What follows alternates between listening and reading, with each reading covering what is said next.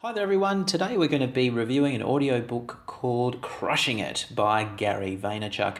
Gary is an evangelist of the new Me Incorporated social media entrepreneurs who seem to be riding on this rising wave that is social media that's changing the world. I work in media, but I was late to realize the importance of Facebook, Twitter, Instagram, LinkedIn, and I've spent years catching up.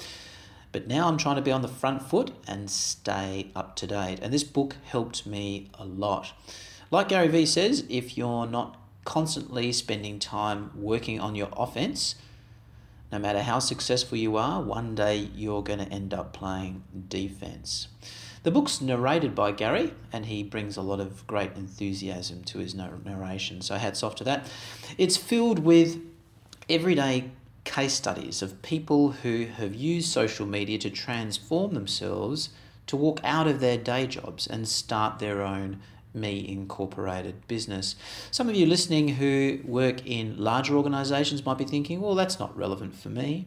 Um, well, this book is relevant because of these social media change management waves that keep crashing over us. You remember, you know, back in the 90s, social media was just that little channel, the, the new kid on the block, and we're, after we've done everything else, someone would say in the meeting, oh, did we, um, did we tweet that as well? And then in the first decade of 2000, it became the channel it became the channel that eclipsed television, radio, print, seeing massive organisations fall in the dust. And in this decade, now we have the rise of the influencer. And everybody needs to know about this because it's about you, not about your organisation.